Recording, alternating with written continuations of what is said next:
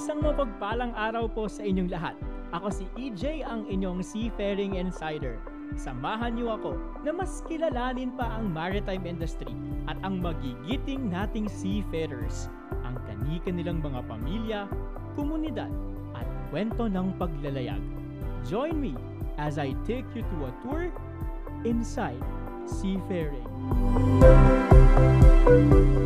Magandang araw and we are now on our episode 7. Welcome back everyone and maraming salamat po sa patuloy na pakikinig sa Inside Seafaring Podcast.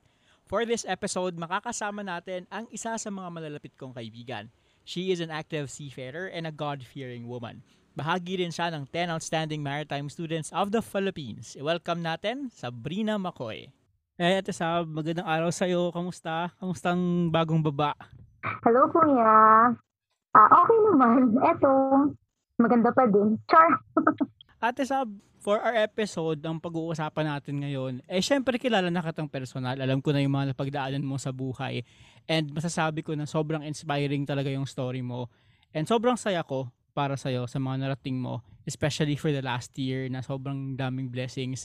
Kaya gusto kong balikan natin yung kwento na kung paano ka nagsimula at paano mo napagtagumpayan yung mga pagsubok kasi alam natin pareho na maraming pagsubok na dumaan.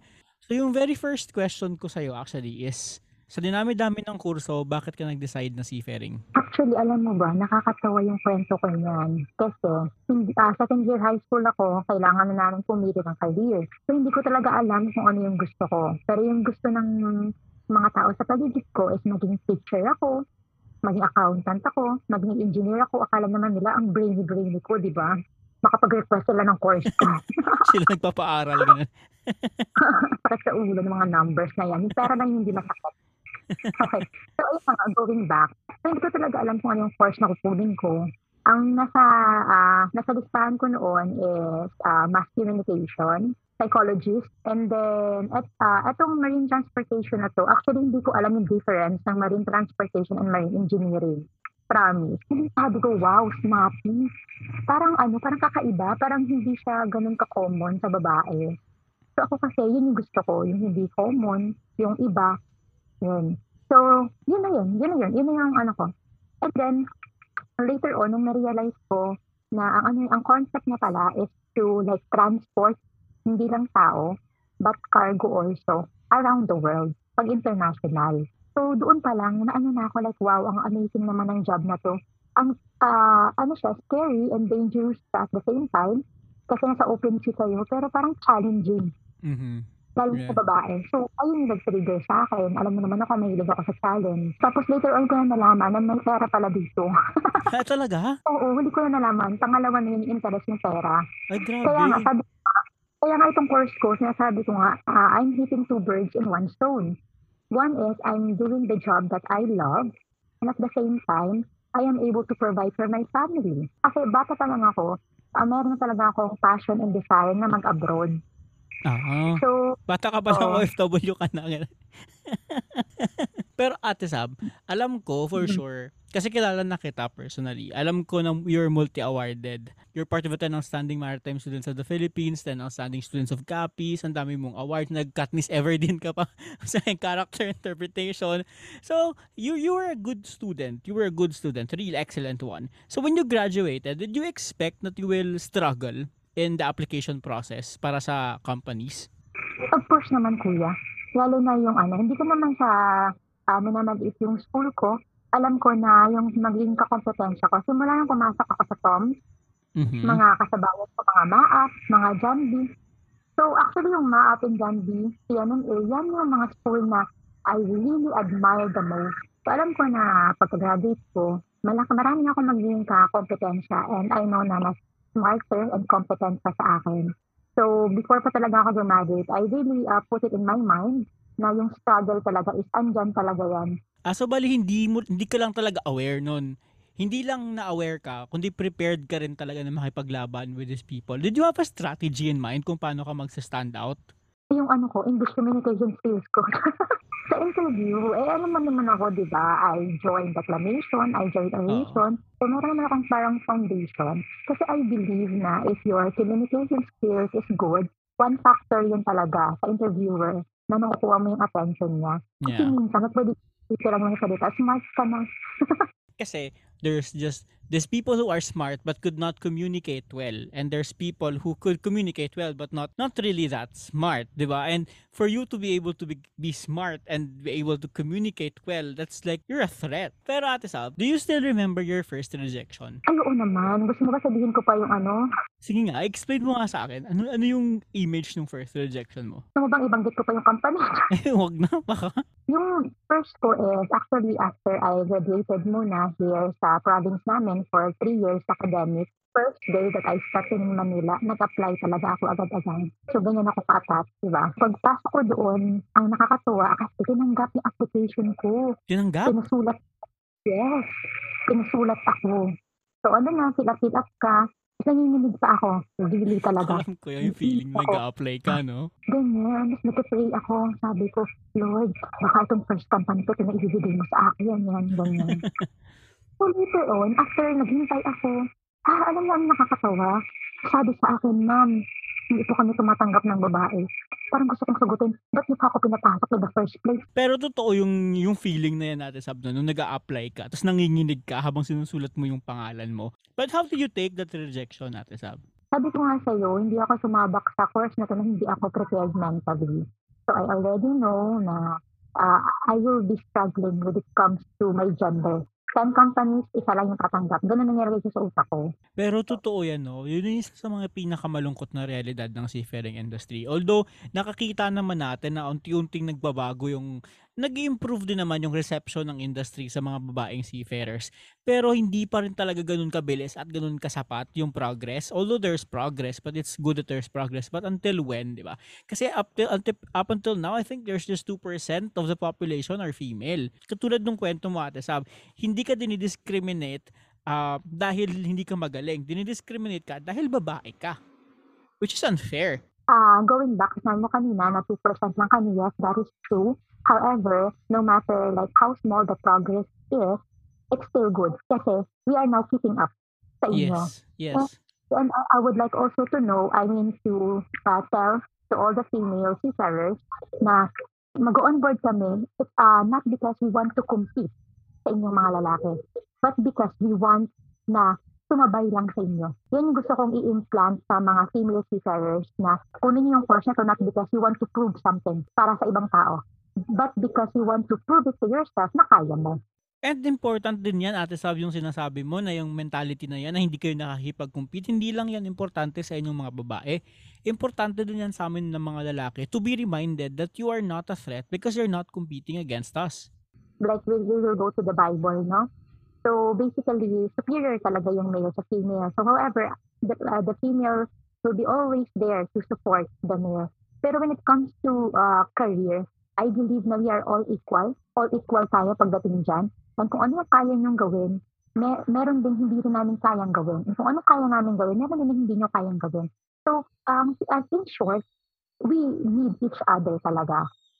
Yes, I, I like that. The idea, the idea of interdependence. Meron tayo, naturally speaking, we're human beings. We can't be the perfect versions of ourselves all the time. We have weaknesses and strengths and we complement these strengths and weaknesses the same way that men complement women and women complement men. So, ganun din naman sa seafaring industry. Pero Ate Sab, um, with that first rejection, how many rejections more ang napagdaanan gosh. mo? I applied to more than 80 plus 80 international plus? Yes, you are correct. 80 plus international shipping companies. And yung last two ko, ah, natanggap naman ako. Thank God. Binag, binagtas mo yung 80 plus na offices na yan in how many years or how many months? Anong months ba dyan? Years. I waited for uh, almost three years. I am alone in Manila, so I'm living independently. So what I did is that nag-work ako sa gabi, yung sumasayaw dyan sa Manila. Uy, baka naman maniwala sila. so ayun na nga, going back. So, uh, nag-work ako sa gabi, and then at the morning, nag apply ako At at the same time, feeling ko sa gabi nagtatrabaho ka and sa umaga nagdadasal ka na. Sana this day, ito na yung day na, na makuha ko na yung inaasam kong yes sa application process. hindi naman everyday yon. Pero yung my, my first one year is halos everyday ako kuyang nag apply everyday. So yung buong like Calao, UN, Makati, yung mga ano na yan, yung mga Leon Ginto, yung hub ng mga seafarers na yan, ng mga companies, binagtas mo yan lahat, intramuros, ganun? Oo, nakakapagod. And then, syempre, kitid-kitid ka kasi walang pera. Ako naman ay hindi ako nanghihingi sa parents ko kasi naniniwala ako na pagka dapat independent na ako, dapat ako na yung tumutulong sa kanila. So, ako ay self, nagpo-provide ako sa sarili ko. So, alam mo yun, yung pagod, yung gutom, yung kitid, yung kain dyan sa may ano, sa may, yung tayo-tayong kain lang. Kumakain ka niyan, maarte ka, hindi ka kumakain yan eh. Ay, oo nga pala. Alam mo palang di ako kumakain yan dati. Kumakain ako niyan ngayon. Ah, Ah. ah, sa araw-araw na yon, hindi naman sa, sa, sa 80 companies na yon na every time no lang yung natatanggap. What kept you going? What kept you going? Kasi yun talaga yung gusto ko. Other than this, wala na ako nakikita trabaho para sa sarili ko. And at the same time, nakikita ko to as malaking opportunity to help my family. Kasi I really have this desire in my heart na to provide and to give my family not just a good life, but a life that they deserve. Yung mga pinagdaanan ko, yung pagtitipid ko simula nung elementary ako, high school ako, college ako, ayokong ipadanas yun sa mga kapatid ko pag nag-college na sila. And isa rin pala kasi, female, di ba? So, Mhm. konti lang. So, gusto ko maging part nun. And, ah, para naman maka-open ng opportunity sa ibang babae. Na, like, gusto kong patunayan din na, like, hindi kami sagabal on board. So, ah, isa rin yun na gusto ko rin patunayan. Patunayan sa kanila at patunayan sa sarili ko. Ang ganda nun, yung meron kang gustong patunaya, um, gusto mong tumulong sa pamilya mo, that's a very humble and a very wholesome purpose to to live to live for. And at the same time, you need to you want to prove something to yourself na kaya mo and on top of that, you have also an advocacy na bit bit bit bit mo hanggang sa pumunta ka ng barko that you want to also pay it forward to the female seafarers and the aspiring female seafarers, di ba? Ano din siguro, hindi rin talaga naging bulag si Lord sa sa struggles mo na binigay talaga ni Lord sa yung pagkakataon kasi He knows your motives and your motives are really good and your motives are for other people. Pero sa mga challenges tayo na pinagdaanan mo Ate Sab, how did you how did you rise above those challenges? Ano yung mga specific things na ginawa mo na feeling mo makakatulong sa mga listeners natin? First, dapat maganda ka. Dapat, una pa lang, makita nila na snappy ka, na hindi ka lousy. Kailangan talagang maayos ka tingnan. And at the same time, once you had a chance, once you have a chance to speak up or to open your mouth, make sure na maganda talaga yung sasabihin mo. Make sure na compose mo na yung sarili mo. Kasi one ah, factor talaga is yung speaking skills.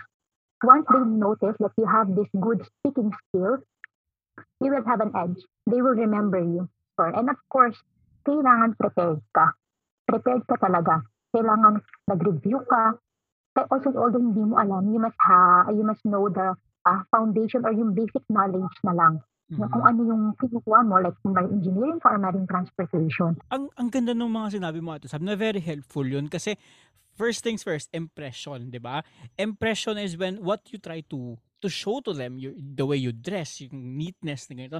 And the second thing is how you grab the opportunity na once you open your mouth, ilabas mo lahat ng, ng magagandang sabihin. Pero ate sabi, ito yung isa din sa mga lagi nakakaligtaan ng mga applicants. Hindi sila mag apply lang na magpapasa ng application letter. They will be there maybe for a day because they need to take examinations during the application process. Kasi baka iniisip nila the second day pa, the third day pa, or tatawagan sila for the exam. No, there are companies actually that are giving the examination on the very day that you arrive. So pag hindi ka talaga mentally prepared, lugi ka talaga. On the spot talaga yun, kuya. On the spot talaga. Everything you must put in your mind everything is on the spot. So you must come talaga na you are prepared. Yeah, Ate Sab, I agree with you. Some, uh, something that I want to capture sa story mo. Did you receive sexist remarks? Ah, hindi siya ah, mismo nanggaling sa nag interview or sa company, but sa crew na nakasabay ko sa elevator. Alam ba kung ano niya? Ay, maganda ka, mag-asawa ka na lang ng seaman. Ooh. Single, kahit ka nang asawahin ko. Talaga? Kasi napaka-sexist nun to, to reduce the worth of lalong-lalo na ikaw gigil na gigil ka sa pangarap mo tapos sasabihin ka na sasabihan ka na uy maganda ka mag-asawa ka na lang ng seaman ganito ganyan napakalaking insulto yun napakalaking sexism nun Kasi alam mo saan ako nag-focus? Uy, maganda ka. Ay, thank you. Maganda ako. Sa bagay, nasa mindset din talaga yan kung saan ka mag-focus. I just want to capture this one very important day that would really matter in this conversation and that is the day when you got your yes sa isang shipping company.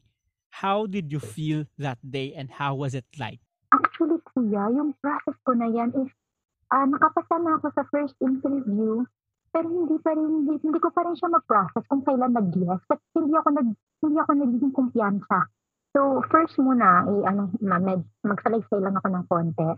So, yung throughout na yung pinagdaanan ko na 80 plus shipping companies, I started questioning myself Mhm. na, am I stupid? Like, am I not good enough? Bakit walang tumatanggap sa akin? Bakit yung mga kasamahan ko nakakasakay na? I started questioning myself. I started having doubt sa sarili ko. So, ayun na nga. So, itong nag-interview sa akin, alam mo kuya, after ng interview, after ng, like, exam interview at the same time yun sa kanya, on the spot. So, after nun, alam mo, he stand up, and then, inoffer niya yung kamay niya. Gusto niya makapag-shake hand sa akin. Then, alam mo kung anong sinabi niya? Grabe talaga, sabi niya, I am impressed.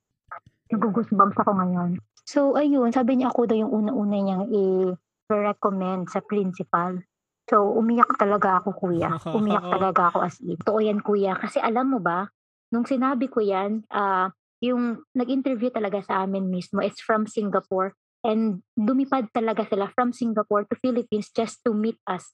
Kasi kami yung magiging first female sa principal na to. So, ah, that's how important we are. So, alam mo ba, sinabi ko yan sa kanila na I got rejected uh, like more than 80 plus shipping companies. And alam mo ba kung ano sabi sa akin ng senior crewing na Singaporean? Baka kasi kaya ka nire-reject kasi para ka sa amin. I have to say that I'm really happy and I am really proud of what you have achieved. And of course, for our listeners, Sab, after three years of trying her best to apply to almost 80 plus companies and getting the only one yes na nakuha niya sa application na yon has completed a contract on board an international seagoing vessel for 11 months and that is so impressive and I'm really proud of you, Ate Sab. I really am. Really happy and proud. Sige, Ate Sab, to, to wrap this episode up, ano yung mga realizations in life mo na because of all these hardships and the success that you've had, ano yung mga gusto mong re- i-impart sa ating mga listeners? If there's one thing I think is to follow your heart, Mhm. to follow your desire. As long as your desire, it is pure, it is helpful, na wala kang tinatapakan ng ibang tao, to just follow and pursue your dreams talaga. Kasi, yan lang naman kasi yung magpapasaya sa'yo at the end of the day. No matter how hard you try to achieve those things, ma-achieve mo man siya or hindi, as long as you give your best to take one step closer sa dream mo, you put your heart, your mind, and your soul into it. Kasi, yung magbubuo lang naman sa atin is kung ano yung dinidesire natin eh. Yes. So, uh, if you are currently an aspiring uh, seafarer, just continue. Just keep on pushing and pushing and pushing.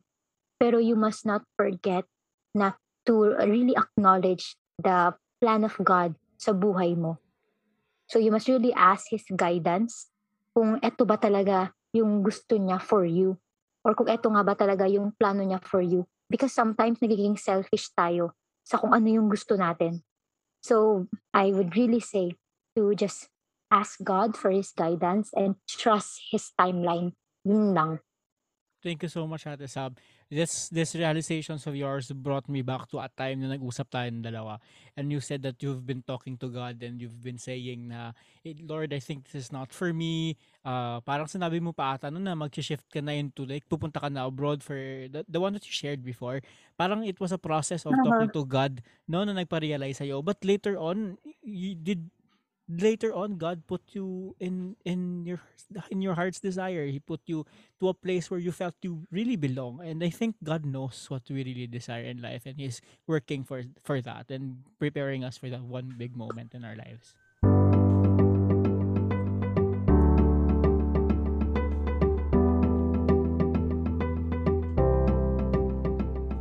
Maraming salamat kay Sabrina sa binahagi niyang oras at nakaka-inspire na kwento ng pagpupursige at pakikipaglaban para sa kanyang pangarap at para sa kanyang pamilya. Naway matutunan nating pahalagahan ang bawat oportunidad at pribilehiyo na meron tayo dahil lingid sa ating kaalaman. Maraming mga tao ang nag-aasam na balang araw makakamit rin nila ang tinatamasa natin. Maging motibasyon sana ito para pagbutihin natin ang ating mga trabaho at higit pa dito ay bigyan natin ng oportunidad at tulungan ang mga nangangailangan, lalong-lalo na ang mga nangangarap at pinagtatrabahuhan nito. Lumago sana ang industriya natin hindi lamang sa aspeto ng teknolohiya kundi pati na rin sa mga marinong buo ang loob at may pagpapahalaga na higit pa sa kanilang sarili.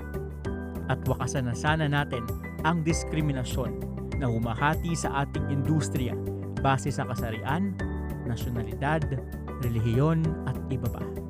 Samahan niyo po ulit kami sa patuloy nating paglalayag sa karagatan ng mundo at sa alon ng buhay.